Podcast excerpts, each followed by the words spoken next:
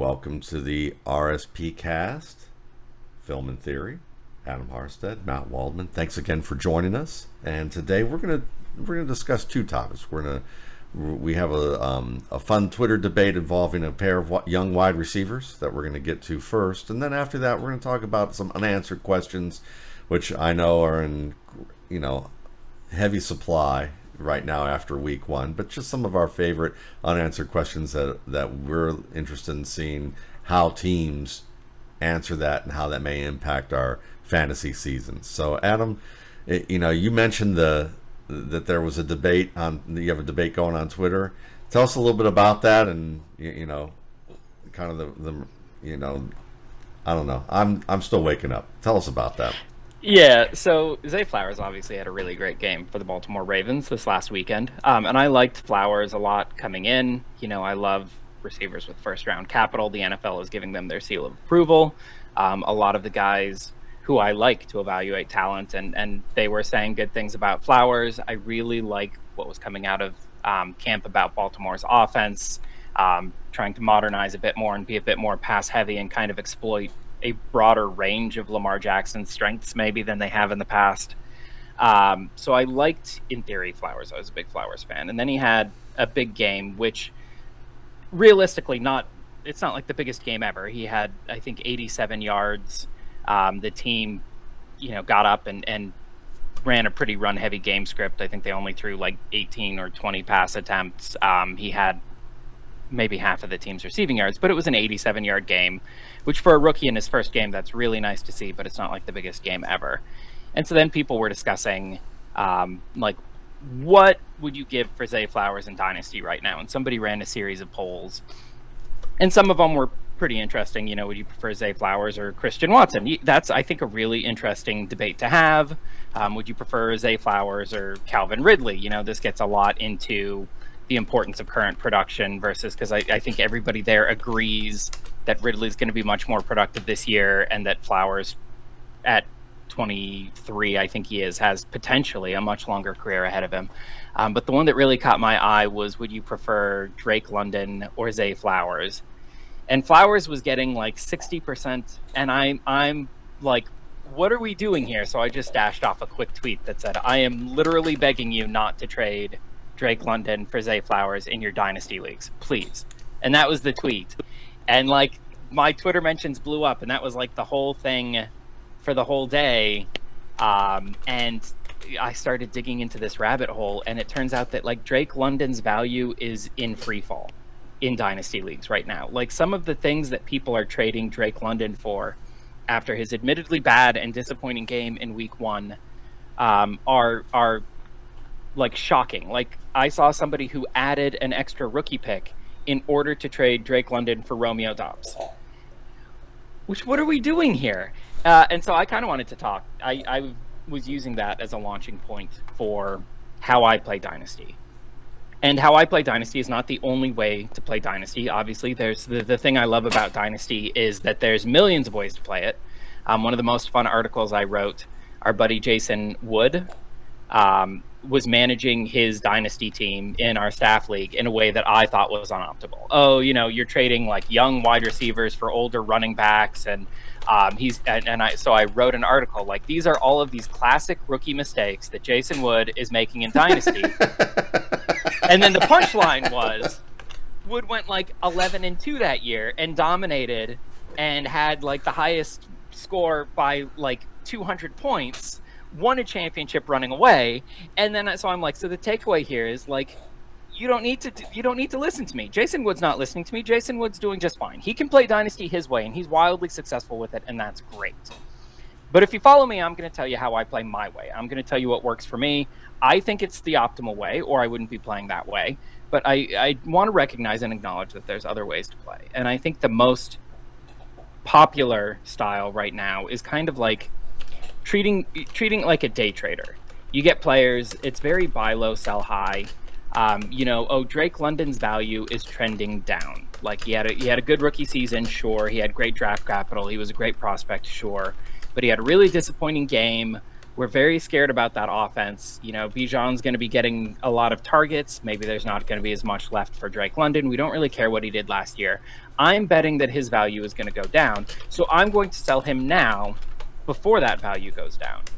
Um, and I have two problems with this. One is that, first of all, it's often a self fulfilling prophecy. If everybody wants to sell, his value is already down. Like if everybody agrees a guy's a sell, he's not a sell anymore because his his value's gone. When you get to the point where like you're you're so focused on the action, like what I have to do is sell Drake London right now, that you're not even looking at the price. You get into situations where you're trading Drake London in a second for Romeo Doubs. That's not his value is not going to go down from there. You've already reached the floor of his value, so there's no sense in selling now. You might as well hold at that price. And then the second thing that I get into. And this gets into the difference between like projections and heuristics. So heuristics are rules of thumb. I always say I'm a very heuristic based manager. I have my rules of thumb that I'm building my team by. Um, whereas projections are more like you're trying to predict specifically what's going to happen. And the projections crowd doesn't really see a path for Drake London. The projections crowd is sitting and saying, okay, if we give Atlanta 450 pass attempts, and we give Bijan a 12% receiving target market share, and then we assume that Kyle Pitts gets this, and we do this and this and this, and okay, Drake London's going to finish the year with 700 yards, you know, and I'm like, well, okay, but what if he does better? And they're like, okay, well, if I massage my numbers, I think I can squeeze an extra 100 years, but there's just no way for Drake London to finish with more than 800 yards. Like, I'm looking at the numbers, there's just no path there. Whereas heuristics, I get to say things like, talented players tend to produce. And I look at Drake London and I say, is he talented? Yes, he was my favorite wide receiver in the last class. I think he was most people's favorite wide receiver in the last class, or if not their favorite, then like co-favorite near the top of their board. Number two at worst for me was right. number two. Yeah. Right. Um, if you look at like over the last five draft classes, um, he's not a Ja'Marr Chase level prospect, but he's probably pretty universally considered in like that next tier um, yeah. You know, some guys had like Olave and Garrett Wilson, and he's in this like incredible prospect tier. Was his rookie year good? Um, the raw numbers were not huge, but if you adjust for the fact that Atlanta threw barely any pass attempts, and um, you look at things like yards per route run, I have a I have a model that just like compares rookie season production of all receivers since 2006, and I have I think 178 qualifying receivers right now, and Drake London's rookie year ranked 12th. It was a phenomenal rookie year when you consider the context that he was playing in. Um, one of the best rookie years, and this is an incredibly predictive model. Basically, like if you are in the top 30 as a rookie on this model, 90, 95% of the time you go on to be a future NFL superstar. And so I'm looking at he was one of the best prospects of the last half decade. He had one of the best rookie seasons of the last half decade by heuristics. Like everything is telling me there's there's giant neon signs blaring above Drake London's head that says this guy is probably a superstar, right? He's probably going to have a very long and productive and fantastic career. These are the kinds of guys you want on your dynasty team. Um, I like Flowers, but I don't think he was as good of a prospect. I don't think that. I mean, obviously, one game is not as impressive as an entire season and the ironic thing about the game is it was like basically a classic Drake London game. You're like, I don't want Drake London. I want a guy whose team is going to throw 20 times and he's going to have 45% of the targets and finish with 80 yards. Congratulations, you just described Drake London. Like that's what Zay Flowers did is he had like a classic Drake London and Atlanta game. Um, so yeah, I just wanted, especially after week one, I think that's when the difference between me and the projection based managers becomes most apparent because they're plugging in all the numbers from the first week and they're saying, well, like this is what everything looks like, and I'm going to react strongly to that. Um, but I think this is like the most important time of the year to focus on the fundamentals and say, I don't know what it looks like in Atlanta, and I don't have to know what it looks like. Like, I didn't know what it was going to look like for A.J. Brown when he was drafted to a Tennessee Titans team that was consistently among the last in the league in pass attempts and had Marcus Mariota at quarterback, and Mariota was stagnating and trending down and they had Corey Davis entering his third year, and Corey Davis was very highly regarded and trending up. I didn't know what the path to relevance for AJ Brown is. I just knew that if AJ Brown is good, he's going to find his way. He's going to find the path. I, I, like to use the quote from Ian Malcolm in Jurassic Park that life finds a way. I don't know how that talented player is going to start producing, But over time, the NFL shows us again and again and again and again talented players produce. And usually they're not taking the path that we anticipate to get there. You know, nobody thought that AJ Brown was going to be traded to the Eagles, and also nobody thought that DeVonta Smith was going to smash, even though the Eagles are a low volume passing team who just traded for AJ Brown. But if players are good, they tend to produce. And and Drake London, everything I see about him now just tells me that he is a great receiver. So I would still probably have him um, maybe in like the 12 to 15 range in Dynasty. And I like Flowers a lot. Maybe I have Flowers around 18 or 20, but to me, London's younger than Flowers. He is, as best as I can tell, better than Flowers. Um, they both, neither is going to be extremely productive this year given the context of the offense they're in. So it's not like either is going to help you win a championship in 2023. I just, what are we doing here? I, I don't know. Maybe you see it differently. You scout these players. You probably have a much stronger opinion on London versus Flowers. Do you? I would be curious to know if you think it's as crazy as I am that this is now apparently the consensus thing that people would rather have Zay Flowers than Drake London. I think it's I think it's a great topic, and I, the first thing that comes to mind is, um, I think we need to change how dynasty leagues are played, and instead of giving a cash prize to the winner of that year's championship, we need to say, "Oh, you want to be a dynasty? Okay, so you must win at least three titles within a span of X number of years in order to win the money. And if no one qualifies for that, the money just stays in the pot and rolls over for the next year and the next year and the next year. And until there's a true dynasty, um, you know, no one wins. No one wins the main cash prize for the title. And to me, that that would that would be the truest nature of that. Of course, you know, um, when it comes to how we actually play and how most people will want to do it, um, I think I'm going to start a league like that. I think I'm. I think I actually want to start a league like that now to come to think of it, because that would be that would be killer. and and uh, just imagine the teams that are on the precipice. Imagine if like two teams meet who have won two championships in the span of like six years, and you've had six years of cash prizes invested in that, and now it comes down to one game. I mean, I think people would be basket cases, you know, playing in a league like that. Um, I've it, heard stories. Um, there are a couple leagues like that, and I've heard that like you'll get there are like two two-time champions out there, and one of them's having like a down year, and he'll like trade all of his like aging players to like the best team in the league that doesn't have any championships I'd just because he wants pot. to block. no, oh, not no. even split the pot. Oh, he just oh. wants to block that, like the other guy who's at two championships. Like, oh, he's got a real shot this year. I've got to spike his tires and then like survive for another year. Wow. Yeah. See, that like the strategy there in terms of like, and I don't like that. I I feel like manage your team. Yeah get your wins. I hate when people are trying to to manage other people's teams and get like wins and losses yeah. for other teams, but I do think that like it's so fascinating yeah. Like how uh, yes, they're basket cases. People are like obsessing over things and they're doing things that have such a low percentage chance of a payout just because yeah.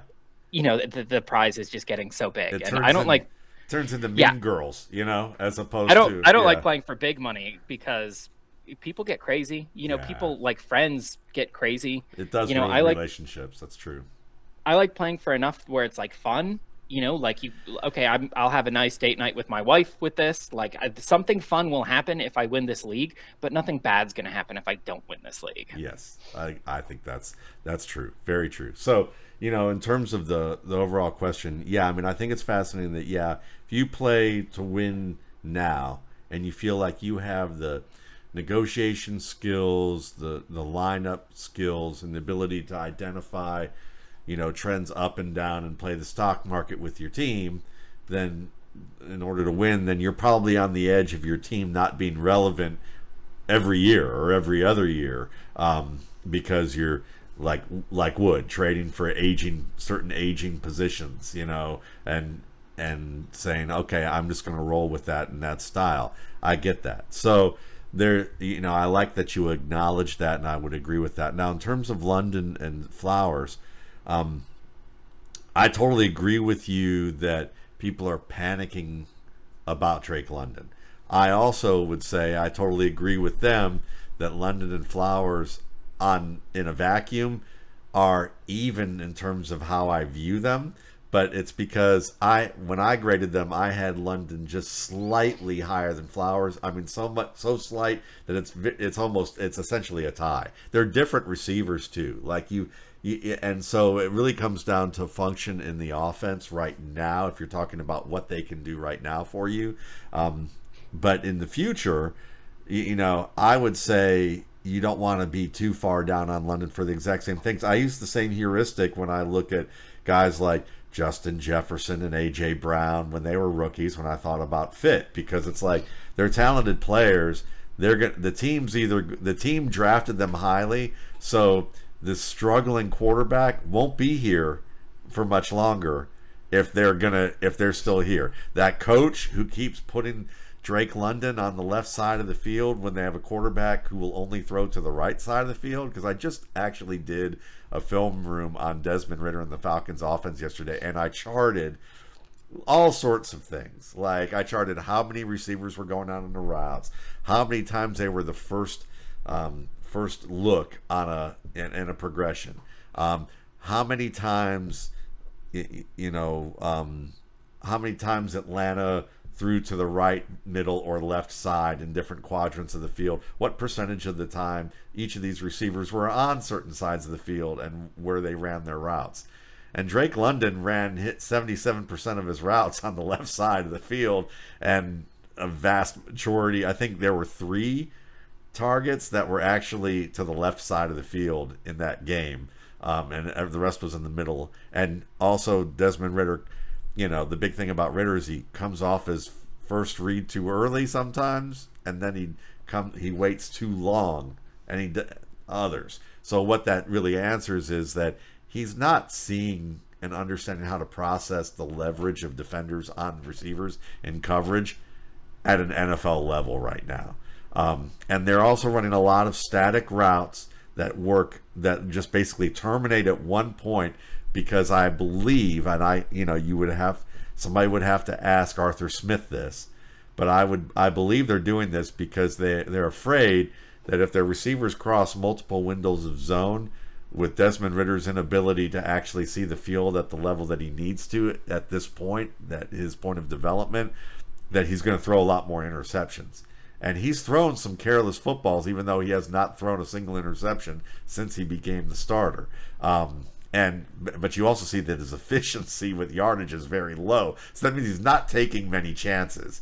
Um, he's getting sacked a fair bit um, because he's not taking chances, and he's not even reading the field well pre-snap. So there's a lot of opportunities that Drake London with a veteran quarterback with skills, a veteran starter quarter, quarterback, where Drake London would be awesome, but he's he's basically locked up. I mean, Kyle Pitts and him are locked up and the and that and I think it's going to probably be that way the rest of the year if if Desmond Ridder doesn't improve dramatically and Desmond Ridder um, is still the quarterback.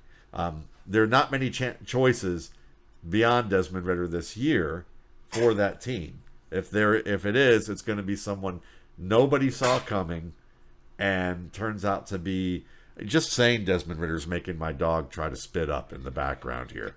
I mean, yeah. you, you, know, but like yeah. that's that was rough. a choice. That was definitely a choice to roll into the season with like we'll go as far as Desmond Ridder can take us. Okay. Yeah, and it's and especially when it looks to me like they're putting some guardrails on on that offense to protect him. You're just literally handcuffing two really dynamic talents who you know, it's not working out. So eventually, what's going to happen is Arthur Smith's going to get fired if Desmond Ridder does not improve, um, or they, or he hasn't made a deal with the devil and can get rid of Desmond Ridder quickly and find himself a better quarterback immediately. And there's some, there's some potential there um, for that out with him because Desmond Ridder was a what a third round pick, so mm-hmm. it wasn't like they used a first round pick on him as a result of that. So with London, I'm I too agree that if you're if you play dynasty where you're like, look, I'm gonna I'm gonna build a little bit more and wait for guys to develop who I know or guys to get opportunities that I know are worth it. and I've got a good balance with my team, there's no way I would trade Drake London. Um, if I if I was in a win now mode and I know that my team is probably in a place where I might be rebuilding a fair bit of it, but I feel like I need a player who's going to give me a little bit of a chance to give me some really strong flex play or bye week opportunities. I would probably roll with Zay Flowers mainly because I think Flowers, while not as physical, not nearly as physical as Drake London can be, is you, know can actually win in the vertical game on contested routes in the way that a lot of small receivers who are stars can do. And he gives you multiple paths to win because he can play inside and outside for you. And that, you know, he may be, he was one of the three most dynamic open field players with the ball in their hands in this class. And the other two were, you know, Tank Dell and Tyjae Spears. So, eh, you know, for me, he gives you that puncher's chance this year that Drake London doesn't. But if you're playing in the way that I think I, I have the same sensibilities about Dynasty as you do, I think in, in many respects. If you're playing that way, um, there's no fucking way I'm trading Drake London right now. I would, you know, though Flowers is Flowers is a he would make me think about it because I do like Flowers. Um, and I think yeah. the, the big difference here is you had them very close before week one, right? Yes. Like you're not reacting to week one. No. Ultimately, I don't think week one should move us off of our prior opinion. If you preferred, if you if you legitimately preferred Zay Flowers to Drake London before the season, great. Go yeah. ahead and trade him for that. Yeah. But the real question is, if you legitimately preferred Zay Flowers to Drake London before the season, why didn't you trade Drake London for Zay Flowers and extra before the season when that was sitting there? Right? Like why if if if you were that high on Flowers or that down on London, why is London still on your team and why is Flowers not? And I think this is a just before you say your next piece, I think that the answer to that uh, in that rhetorical question is even though, you know, would be because most people aren't confident in how they view players. And True. I and I would encourage people to be confident in how you view players because you're going to have massive screw ups and you're going to learn something from it if you're really trying to get better and trying to learn. And one piece of advice I'd give there, because I, I completely get that. I, you know, I've been doing this for a lot of years, and I've had. I'm not trying to brag or anything, but I've had a lot of success in Dynasty, and I still um, just as a guardrail, I, I actively make sure that I don't become overconfident in my own evaluation. So if my evaluation says something that differs from the market substantially, and it, and it frequently does, I will try to make a move to that, but I will try to make it at market rates. So, like, let's say I prefer flowers to London straight up before the season. I'm not going to trade London for flowers because that's not what the market is. The market at the time is I could trade London for flowers and maybe a late first or I could trade London for flowers in two seconds. And so I'm going to try and get that deal because if I'm right, that's extra profit for me. And if I'm wrong, I'm still at least breaking even. If, if we assume that the market is 50 50, my downside is if I'm wrong, I'm still not any worse off. Yeah. And if I'm right, I'm better off. So, so if you do have one of these heterodox opinions, maybe you think that Kyren Williams is the best running back in the NFL or something you know, I'm not going to make fun of you for whatever you believe. Believe what you believe, and that's awesome. If you have, um, I don't know, like Rhamondre Stevenson, and you think that Kyren Williams is just a dramatically better running back than than Rhamondre Stevenson, and you want Kyren Williams on your team um, because it's important to get guys that you like rooting for, and you want to trade Stevenson for Kyren Williams, do that. But look at what look at what Rhamondre Stevenson is getting in trade and try to get a package like that. Don't go for for uh, don't go for um, Stevenson for Williams. Go for Stevenson for Williams in a first or something, whatever whatever the market value is. Um, and it really it lets you make bold calls without actually taking the risk of making a bold call. Yeah, I think it's a great lesson. It was one of the first lessons I learned in Dynasty about 25, 30, 25 years ago, maybe, when I had Michael Vick. And for I was so in love with Byron Leftwich from college with the whole Marshall getting carried on his shoulder, you know, on his lineman's epic shoulder moment. story. Like, epic moment. One of the greatest sports moments of all time. Yeah, him in the shootout with David Garrard, who turned out to be a better quarterback, actually, ironically, for the same team. Um, you, you know, it was like one of those things. And I traded away Michael Vick for for um for Leftwich early on, you know, and really didn't get enough for him. I mean, so much so it was so such a bad trade that I mean everyone recognized how bad it was and was upset with the with the deal. And I just said, you know, look, I this is how I feel about it, and I want to give that a shot. And you know, I'm sure there are still someone in that league to this day that'll go, that guy, that guy, what does that guy know? He traded away Michael Vick for for um, Byron Leftwich, and look what he's doing now. You know, that just tells me none of these guys know what they're doing. You know, now again, that was 25 years. You know, that was half my life ago. Um, you know, when that happened, and but the thing is, is you've got to be willing to take approaches and not be scared to keep trying something. You know, learning from it. Because if you're gonna be, if you're worried about how it's going to look. And I think a lot of people do this, especially they spend so much time on social media. It's like a big lunchroom, you know, high school lunchroom table that they spend so much time obsessing about how the optics are going to be about something that they don't actually give it the honest try to to test something and learn from it. And the people who actually have a lot of success tend to be folks who end up making big mistakes and they continue to they just continue to work through it. And i think that there sometimes we don't even think about that. We just go oh i wouldn't do that. That's crazy. Well why is it why is it crazy? You, you like this guy. You, you you know you feel this uh, well man my i will never hear the end of it from my league mates. You know what? You might not but if you keep plug you know plugging through you may never also hear the end of it from your league mates when you like win their win the league three times in a row and have like win every single category of money. And you can say yeah I, I also I also did X Y and Z you, you, know but that gave you a good lesson to learn from it. I mean I I, I think about I think about my evaluations of Blaine Gabbert and how much I I really loved Blaine Gabbert as a prospect.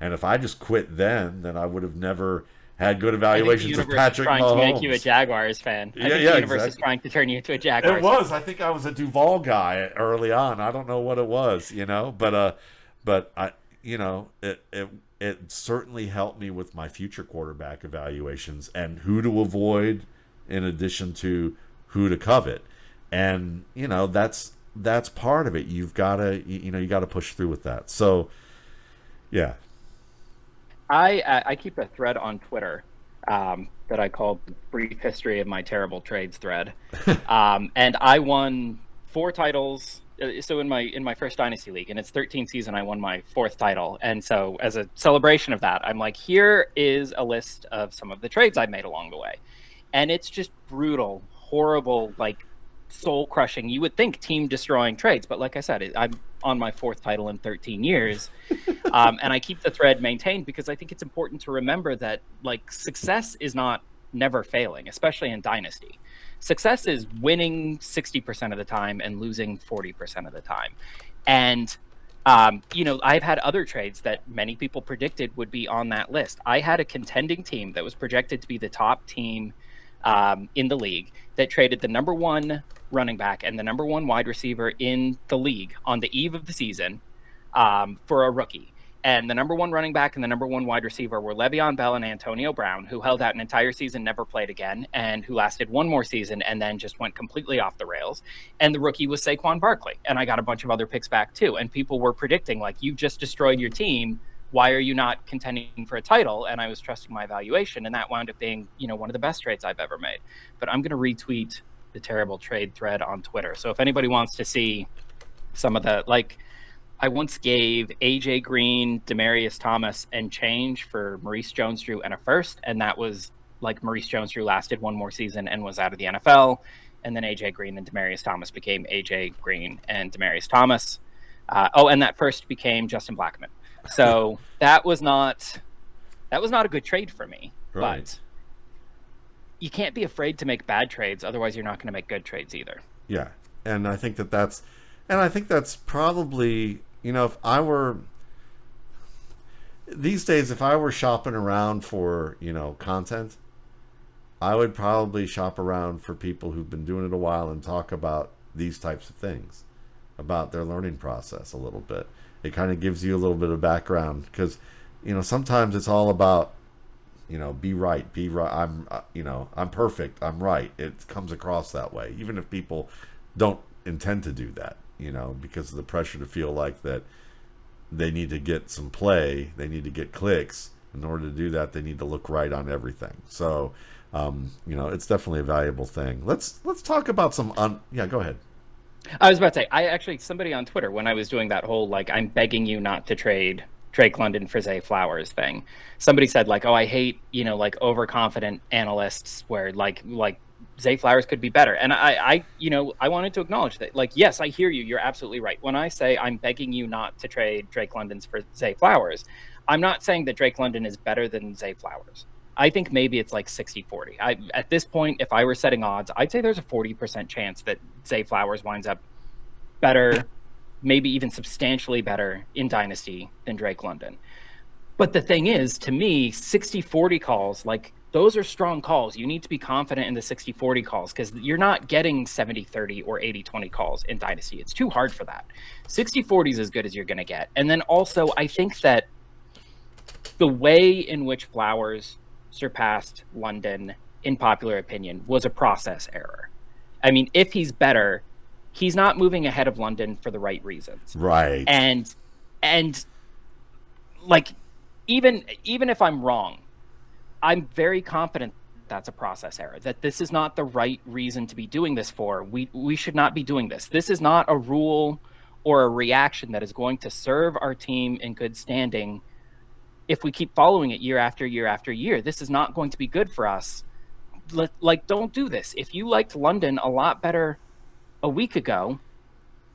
And and the thing too is like people it it speaks a lot to our overconfidence. Like everybody's like, I don't see a path to production for London in this offense with Desmond Ridder. In the four games Ridder started last year, London was on pace for 1,400 yards. Uh, Uh, we just don't know. No, uh, I, I mean, know. listen, listen, and it and it's at the highest levels of people of knowledge of football. I I'm not going to say who because I just don't think it's probably right to do this but I'll say a former NFL defender. I remember when I liked Nick Chubb slightly more than Saquon Barkley, and after the first few games, that defender was like, I don't see how anyone could think that Nick Chubb is any good. I mean, like, um, and he's a fairly prominent former NFL player um, who who thought this, who would have been tackling Nick Chubb you know, if he was still playing. And I remember seeing that and someone bringing it up to me, and and I said privately, you know, and that's why I'm not going to say it because I mean I'm sure I know he has a, a, strong knowledge base. He's a you know, but but I laughed. I wrote I wrote to the person. I said that guy doesn't know what he's talking about. He spends too much time tackling guys, not and and really not the right guys. You know, he he spends more time tackling other positions than he does this one, and he probably makes business decisions on this one you know, just being a, a smartass, you know. But that's the thing. People will look at that and and think, well, that's a definitive opinion from someone who would know. You're right. Nobody really knows. Some of the go back and look at some of the, you know, even quarterback, um, former quarterbacks who come and do these tapes. They do a great job of educating you about route concepts and route depths and coverage and how you know how the coverage is defined, and that's great. But it's like a literary literary teacher, a literature teacher, you know, teaching you about Faulkner, but couldn't couldn't even write remotely like Faulkner on his best day. Um, you know, and that's something that you have to understand is that sometimes people understand people understand what good um, what the structures are that make sense, all the literary devices and tools that that that you can identify in a book, but at the same time they might not be able to identify what a great writer is until other people say that the writer is great. Um, and and or might not be able to see it ahead of time and see the the markers that say this is where that writer is going. This is how they're developing and this is the path they're taking and they're going to be good if they continue to write and I think that that's there's a skill in that that is sometimes not not seen. So most of us don't really know, and even those of us who are trying to know, um, you know, it's a lifelong learning process, and you're going to make mistakes on the way through. So it's it, yeah, I, I think that's a very good point. I do have to put you on the spot before we move on, and I know you hate this, and that's partly why I'm doing it, just because I think that's kind of fun to watch you squirm a bit. But uh, Zay Flowers and Drake London, you say they're pretty close for you in Dynasty. That's great. How many receivers would you have over them, roughly? You know, I, I hate the whole ranking and listing, and because it's sure. I mean, I, I would... feel like a ranking collapses NFL down to like a two dimensional thing, whereas it's really more of a three dimensional thing. Sure. But people but love the, the rankings. Sake, for the sake of the exercise, um, got to think of the people. That's right. We got to think of the people every once in a while because you know we're selfish bastards when it comes to everything else. So I'd have Jackson Smith-Njigba over Zay Flowers, um, mainly because I think there are multiple ways for him to win, and I think that he eventually we're going to see that work out. Um, over London too. I mean, are we stipulating yeah, that over London, London Flowers too. are basically the same? Yeah. In your rankings, okay. Yeah, over London and then I'm going to look and see where I can find my rankings with London. I have it all on one sheet here. Okay, Chris Olave, absolutely for sure, no okay. question. So that those those two, um, you know, now that now that I've seen where Garrett Wilson has gone and what he's been able to do in a in a vacuum, I would put Garrett Wilson over them right now. Um, again, this is one of those you want it, it's that's a more interesting question that I won't get too far into. But I'll say, in theory, the way we're talking, you put Garrett Wilson over them. In the practice of how the Jets have been historically, I would say what can go wrong will go wrong with the New York Jets. So he needs to get the he needs to get out of there for me to feel better about that. And then, of course, you know, from a few years back, I'd put CeeDee Lamb over him. Um, I would probably put let's see, um, Waddle and Smith. I would put Waddle, Chase, um, and that's it. I would probably not put Smith over him. I would. Okay. I would actually. I would. I feel like Devonta Smith needs a second guy to be great, as good as he is. I feel like Drake London is more standalone. I feel like yeah. Zay Flowers is more standalone. Um, yeah. So so yeah, that this we've talked about four to six players, maybe. I can't keep count. Right. Well, and, and like the old guys, someone like Stefon Diggs or Davante Adams, like the, or or um, Tyreek Hill. I feel like they're just a different category. Like the, everybody agrees. That's what I'm saying. If yeah. you want to trade um, Zay Flowers or Calvin Ridley, like I get it because they're different types of assets. Everybody agrees that these guys are going to be way more productive in the short term. Everybody agrees that this guy has a lot more upside in the long term because the other guys are 30 and and even good wide receivers these days are not making it much past 30 you know three or four years left maybe if you're lucky. Um, so yeah to me a question like stefon diggs versus drake london that's not an interesting question because the answer is that really depends on your team your philosophy what you're going for there but i i do I, for me, it's very clarifying whenever it comes down to like putting names on the board and comparing like versus like. Um, and and uh, that's kind of why I keep getting hung up on the Flowers versus London thing because in a lot of ways they're very very similar. I don't think either is going to be that productive this year. They're both in like run first offenses. They're both um, young. Actually, London is the younger of the two, believe it or not. Um, I don't know. Yeah, I mean, I think it to me it's just to me, I think it's about how ultimately, again, Adam makes the best point is how you viewed the players well before what happened in week one.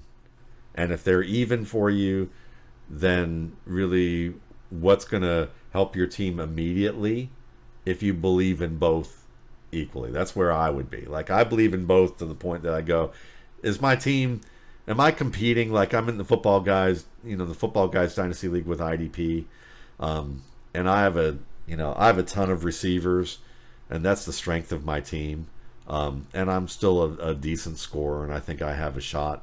Um, would I would I keep if I had Drake London on that team? Would I keep him? Would I try and trade for Zay Flowers? Probably not. I'd probably keep Drake London. But if I if I didn't have depth at receiver, and I feel you know I have like four good receivers, but I like to have seven, you know, because I'm greedy that way. Then, you know, I like to leverage strengths. Like for me, it's like I feel like I do pretty good with linebackers. Usually, this is a down year for linebackers for my squad right now, but I did get Ivan Pace and and you know for essentially for free, and and he's already he's already doing pretty well. We'll see if it stays, but like. um you know, if I didn't have, I like to have a lot of receivers because I feel like I can leverage that for trades. Um, and and then I'm I'm pretty good at picking receivers, so why not leverage that strength to get known quantities and other at other positions? But like if I didn't have that, yeah, I would. I, I and I needed that fifth or sixth guy. I might go, yeah, you know what? Let's let's let's roll the dice and, and make a deal. See if I can get him to hit this year a little bit more often than I, than I expect Drake London to. But it's really about if you're playing redraft, you're play, you're posing as a redraft player in Dynasty this year because you're in win now mode. That's although I'd it. say too, football guys projections I was looking at. Um, I think they have London at like wide receiver 42 for the rest of the year and Flowers at like wide receiver 34. So yeah, Flowers is better, but realistically, how much? 34, 42. N- neither of them's helping you. You know, yeah. basically winning, you need a difference maker you know the top 20 guys are helping you win everybody else is just kind of keeping you afloat if i could summon my sigmund bloom but i don't have enough hair right now to do it is that um, i would say but yeah but the upside potential for zay flowers is much higher you could see a scenario where the stars align and jim jones gives you the kool-aid and you kind of figure out that there's this opportunity for flowers to actually vault over the other three receivers who might matter and become the main guy in this offense in a way that I think with Drake London you can't do that unless there's a quarterback and a coaching philosophy change. Um, so yeah, that would be my best one to do with that. Maybe. I, I, don't know. I think for me, it might just be, be my bias towards these like um, kind of one-on-one ISO type players who can just like win on their own through sheer force of will. I, I think I see an easier path to relevance for London than I do for yeah. for Flowers. Where and also like I'm I'm a huge huge huge Mark Andrews fan. Yeah. And I look at that offense, and Andrews just looms like a major obstacle. And you're not a shiny, happy toy addict like Bloom is, where I always used to joke. He called me the wet blanket, and I always said he liked the shiny, wet, the shiny um, toys that were all buzzy looking, and it's always it was speed. Like it, I feel yeah. like Bloom's thumb goes in his mouth when he sees quick, speedy players. You know, and that's and in the same way that my thumb probably goes in my mouth when I see running backs who can run over people. Um, yep. So it's it, you know that's the way that's the way that works, and we understand our biases. So yeah, um, fun discussion for sure. Let's wrap this up with maybe like a few questions that we we have for teams and see you know the teams have some questions and how we are anticipating or hope that they might answer them um, as the season goes along that might benefit a, a somebody or us, hopefully, in fantasy. Yeah, I'm pulling up a list of teams. All right, I have a question. Okay.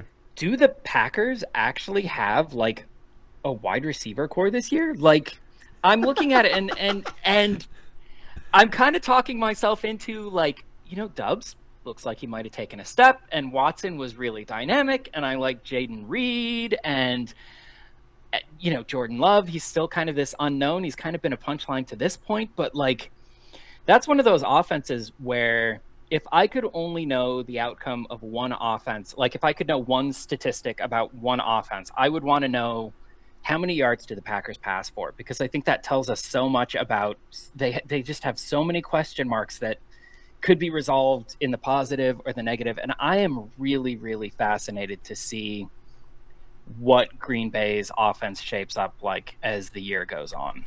I think that's a great one because, you know, I agree. I thought I, I profiled Doubs on mon- on Monday, um, the top ten, um, because he did look like he took another step forward with his with his hands position at the catch point. His biggest thing was 95 percent of his game looked starter ready, and then the final five percent is the hardest five percent. You know, being able to, you know, be on the same page with your quarterback with route adjustments, um, and then at the catch point, against tight coverage, did he know how to position his body correctly and get his hands in the right attack position to win those balls? And the answers were no last year. This year, it's looking better. And so if he can if he can consistently do that, and I would be willing to make the bet that he will, you know, he's going to have a strong year. Jordan Love, there's a lot, you know, listen, I you can tell he's far more confident with the things that an NFL quarterback in his rookie year isn't confident about. Um, even if this is essentially his rookie year with games started. Um, so the confidence factor is huge. He understands things in a way that I wish more quarterbacks would sit for this this very reason and get some intermittent playing time. The things that I'm not sure about is that he had a lot of um, schematically a lot of easy third and fourth down situations in the Bears game last week. Um, that were like as as one of my listeners or, or readers um, commented on Twitter when I was showing a play. He said his point of view was it was like the it was like the Packers set up the puzzle and created a, a puzzle where there were missing pieces, but the pieces were so distinctive, the openings were so distinctive in the coverage that you automatically knew which puzzle piece to put in there, and that and that Jordan Love really had had an e you know there were easy solutions for him on third and fourth down. So you can look at his perfect quarterback rating that he had on those in those situations and say that's great but let's remember these re- receivers are still kind of young. He's still kind of young. The Bears' defense is kind of bad, and and so or had a very bad day, and and it all was a confluence of factors that worked together in the same way that a confluence of factors was bad for the Kansas City Chiefs wide receiving corps um, last week and things didn't work out well for really almost anybody other than Marquez Valdes-Scantling on a fantastic catch. But even then, you're looking at two two catches on the day. So for me, the fun question is who emerges in the Kansas City receiving corps beyond Travis Kelce. And I know that it's the the, the, the regular answer for most people is just give up because it's probably going to be a different person every week type of thing. Um, but I do believe that the reason the third year wide receiver theory probably is no longer a, a, a big thing for people to to look at in fantasy is because we saw fewer and fewer true West Coast offenses in the NFL. When you were in a true West Coast offense, it took a few years to actually learn how to run the routes and have the right timing. And I would recommend this. I was watching this this morning Steve Smith talking about the um, the Kansas City Chiefs offense with um, Hayden Winks, who I almost thought was um, Davis Mattek for a minute because he was wearing the golf cap with the with the long hair. You know, shout out to Davis and and shout out to to to um, Hayden. I was gonna, I was if I had if I had one of my wife's wigs, I was gonna put it on under my hat and, and introduce myself as as Hayden Winks this morning, but I just couldn't. I didn't have the time um, to do it. But the uh, but Smith did a great job of highlighting things on that level, and he's of course. He, you can tell that maybe they coached him a little bit. Somebody coached him a little bit to be a little more sympathetic to these young receivers, or he heard some feedback from his guys who, you know, in the league which I love Steve Smith for him being that kind of blunt all the time. But I did I did appreciate too that he was taking a more sympathetic view of like, listen, we control these guys, and it, but it doesn't work out. At the end of the day, let's talk about why things are hard, why it's problematic, what are the challenges, where these guys, you know, and that they're not consistent yet, but it takes time to develop this timing, and here's why. And he gave technical reasons why. So I would highly recommend that Underdog podcast with Smith and Winks on the Kansas City Chiefs game. Um, but with that said, the answer, you know, I'm interested in who's gonna who's gonna emerge there. I'm still look, I'm still confident in Kadarius Toney. It was an awful game. Um, he he it was like he forgot how to use his hands. Confident in his talent. Yeah. Yeah, but yeah, I, I mean, it's confidence in Kadarius Toney in his health. I think is a complete yeah, or different. maturity is another or maturity. Question. Yes, but, but, but talent on the field, absolutely. Yeah, I'm still I, I'm still invested. I'm still rolling with them because at this point, no one's gonna you know if there's a player whose value sunk worse in this reactionary week that week one often is, and week two in the aftermath, it's Kadarius Toney. Um, but I I think that a lot of what happened is that what could go wrong did go wrong, and then it cascaded um, further with his game in situations where he just made mistakes that you don't normally see from a player. And so when people say, "Oh, you know, he's a gadget player," and you know, there's just been a few game, there's been a few games where you can see the potential for what he really is. I would actually say the truth is, is the Giants game versus the Dallas Cowboys game. That's the truth. Um, but what's also the truth is, is he willing to work, um, and can he keep his head about him? And if he does, then he's that player. If he, and can he stay on the field? And yeah, stay healthy. Yeah, and if exactly, and if he doesn't, then yeah, that's an issue. So that's one of mine. What's another one of yours? Um, speaking of the Chiefs, the only Chiefs receiver I have in any of my leagues, um, and it's not it just by chance. It's not like I'm avoiding the Chiefs because obviously that would be dumb. But the only guy I wound up with was Justyn Ross, who I think like of the five options is probably the least likely.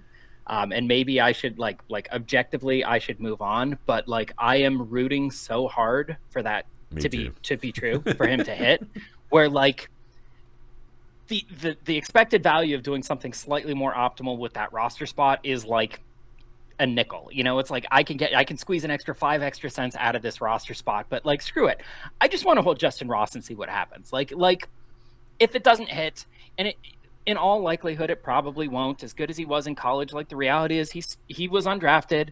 There's still some health concerns. We're in uncharted territory there. He's he's legitimately buried on the depth chart. He made the team, which was a fantastic first step, but like he's not getting on the field, and it's probably not going to be him. But oh my god, I want so badly for it to be him. So we're holding Justyn Ross, and we're we're we're hoping there. Um, all right, other unanswered questions. Um, not a question, just a comment. I love the Saints passing game this year. Um, Me and too. Derek Carr was a punchline for such a long time. People don't know this. He had the worst era adjusted yards per attempt of any rookie quarterback in history. Um, if you adjust for like the league average yards per attempt, he had the worst in history. And it, it wasn't that he had an atrocious rookie year because he was like fine at avoiding interceptions and he was fine at avoiding sacks and he was fine at everything except actually moving the ball down the field where he was the worst in history. And that was the knock on his game for the longest time that like he's captain check down. He like he can't even see further than 10 yards and he just he's constitutionally incapable of taking a risk and defenses will kill you for that in the NFL. And so even when he had that like the that mini MVP hype and that was like 2016 or something where he had the strong start to the season, um, even then I was never a Derek Carr fan. And then the hype train kind of moved on and Gruden got his hands on him. And I don't know what Gruden did to him, but Gruden convinced him that like sometimes you need to take chances. And he he had the arm to do it. He just wasn't doing it. And quarterbacks don't usually change who they are, but the two counterexamples I give is Ben Roethlisberger learned to stop taking sacks, and Derek Carr learned to see down the field. And the past three or four years, he's taken shots. You know, with Henry Ruggs, he was taking some deep shots. And um, was it Nelson Agholor had that really weird season as a deep threat in in Oakland, and um, that's carrying over to the Saints. And you see him like taking these deep shots to Rashid Shaheed, and and you see Chris Olave running deep routes, and you know it's not just like a I mean, I felt like running deep routes in in Oakland early in Carr's career was probably like a punishment because you know that's just wind sprints. You know, if you make the coach mad, he's going to sign you a bunch of deep routes, and you know Derek Carr is not going to look your way the whole game. But now those aren't wind sprints. You know, every single one of them is viable, um, and it just makes a more dynamic and more fun offense. And just the receivers, um, New Orleans has always been really good about receivers with different strengths that like interlock and overlap uh, uh, interlock instead of overlapping. Like I, I feel like most teams tend to gravitate towards similar types of receivers. Um, and New Orleans had like archetypes that it liked, but it would only have like one of each archetype at a time, and they just play really well together. Um, and so I, I'm excited to see you know Thomas back and Olave and fun trivia question: Chris Olave and Michael Thomas are the only players in history to top 40 receiving yards in each of their first 16 games. Wow. Um, they're they're just like super consistent, and then you add um, Shaheed is like this dynamic um, wild card over the top, and that's just such a fun. Other than Olave, who I think is a genuine superstar, Thomas absolutely was. I don't know if he's there anymore. I don't think it necessarily has the talent of some of the other top passing offenses. Like Miami, I think has much more talent and is a much more dynamic and and. Um, I don't um, know if there will be they will be mentioned among the top five ever. I think when it's all over with. Quite yeah. possibly, and yeah. I'm a huge McDaniel fan. I think the guy is, yeah. Um, and I, I've definitely got complaints with McDaniel and how he handled Tua's concussions last year was, I think, horrible. And I hope that was a learning experience for him. Right. Um, and but he's a smart guy, and I think he learns from learning experiences. But man, um, I am. I wish so badly that my Denver Broncos had gotten Mike McDaniel as a head coach because I think that guy is going to be a superstar in the league for the next 20 years, and and the Dolphins are going to be an all-time great. New Orleans isn't that. Um, other than Olave, I don't think the Saints have anybody who could hang with like the Dolphins, but um, they're just so like conceptually like well constructed. I feel like they are doing the most with what they have. Um, and I'm really excited to see what they look like this year. Listen, first article I wrote in June that actually had to do with fantasy and not scouting players was how Rashid Shaheed could be the final piece to the puzzle for the Saints to be the surprise offense of the league. Mainly because you look at Shaheed, he might be the guy that could, speed wise, could run with the Dolphins' um, wide receivers, but conceptually, they can do enough with their team um, to, you know, he helps spread the field both vertically and horizontally. And when you can get the vertical and horizontal spread simultaneously on plays that defenses have to respect, defenses combust. You're going to find openings, and that and that even a guy like you know Carr can open. When I say even a guy like Carr, I agree with you. He's gotten better. I mean, I was down on him as a as a prospect, and I think that he's and and I agree it was under Gruden that he became a better quarterback to the point the past two years I would look up and go, why am I recommending David Carr offenses? Like I, I'm sitting here writing these pieces and going, I can't, you know, I you know I would let, just laugh to myself and go, you see how things change because I would have thought, you know, I would have thought eight years ago or however long ago it was that I would not be recommending this. Um, yeah, if if you're not going to be great, like at least be interesting. And I feel like Carr now is interesting in, in yeah. a way that like I don't I don't even mean that. I feel like that sounds like a backhanded compliment, but but I don't even really mean it that way. I feel like, um, you know, if you're interesting, defenses have to work harder against you. That you've got more tools, you got more clubs in your bag. You can hit your way out of more situations. Um, and he's not great. He's not a top 10 quarterback in the NFL. He's probably in that like 16 to 11 range. Um, he's a good quarterback, but I think he's a lot more interesting than a lot of the guys around him. And I think that he can probably stress a defense and, and um, keep an offense afloat in situations that maybe a comparably good quarterback wouldn't really give them a puncher's chance. He used to be a very reactive player that when pressure got to him, he would make wildly bad decisions and people always get down on that. But so did Kirk Cousins. So did uh, John Elway. So did a lot of players where pressure gets to them. But I'll say this he didn't have a left tackle last week. Trevor Penning was the worst player on any field um, in the NFL last week. And maybe Penning will get better. They're very confident in him.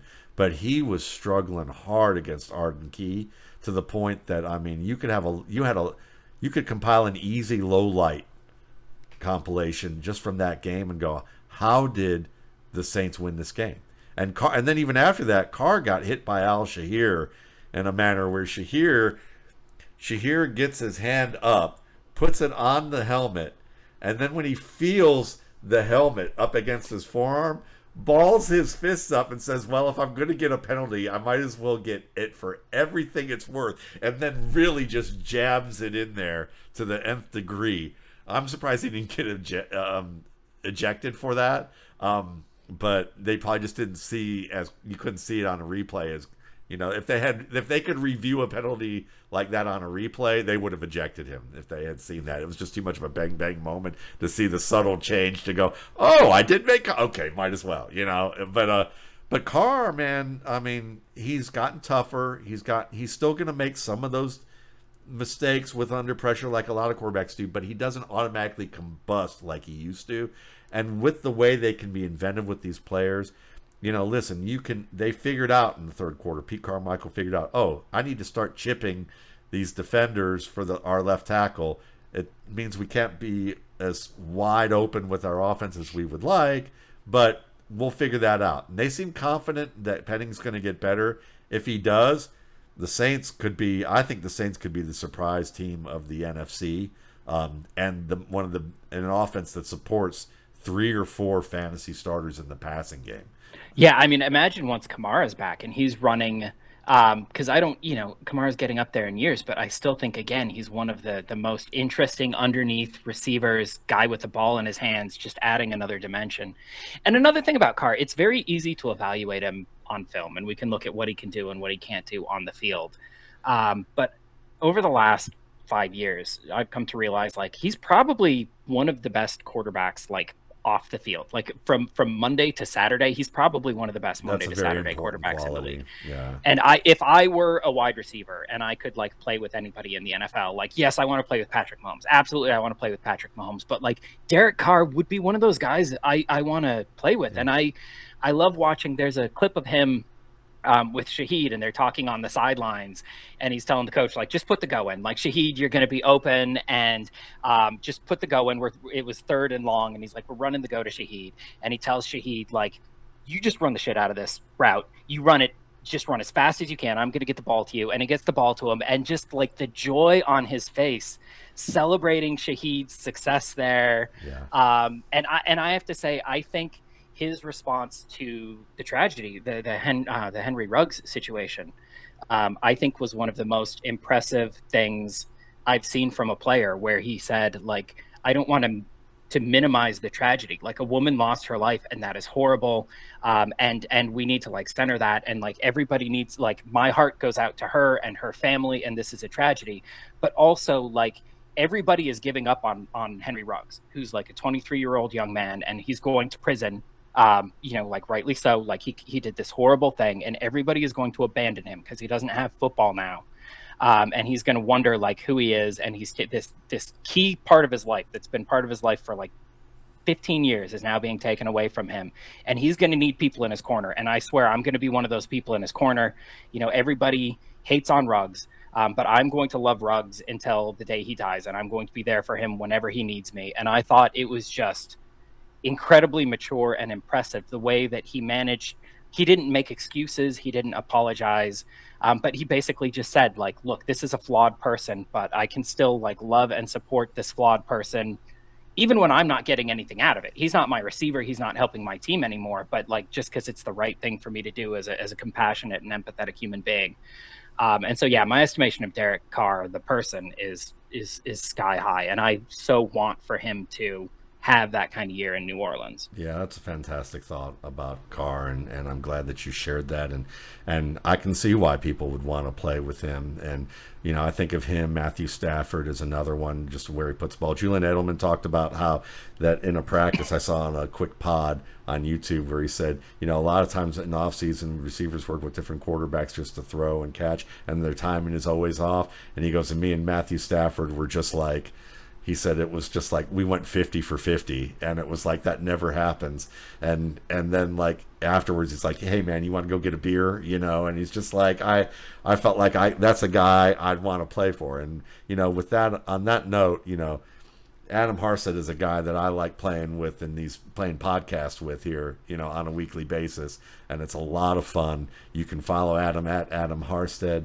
on X, Twitter, whatever you call it. If they call it Pluto, like I say, you know, I'll still be there at Matt Waldman. You can find me there. And, uh, you know, check us out next week. And uh, hope you guys have a better week too if you didn't have a good week one. And uh, if you did, keep on rolling.